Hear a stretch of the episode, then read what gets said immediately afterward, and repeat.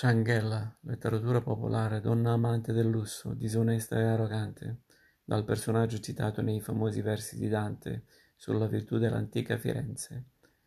Saria tenuta allora dal maraviglia, una cianghella, un lapo saltarello, i qual or Saria Cincinato e Cornelia, Paradiso quindicesimo versi 127-129.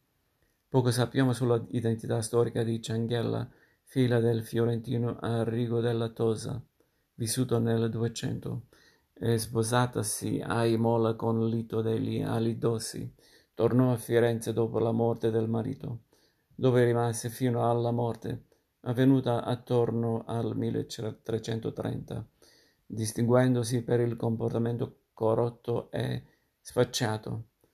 Dante le assunse così, insieme a Lapo Saltarello, emblema della corruzione dei suoi tempi, oppon- opponendole la virtù romana di Cincinato e di Cornelia.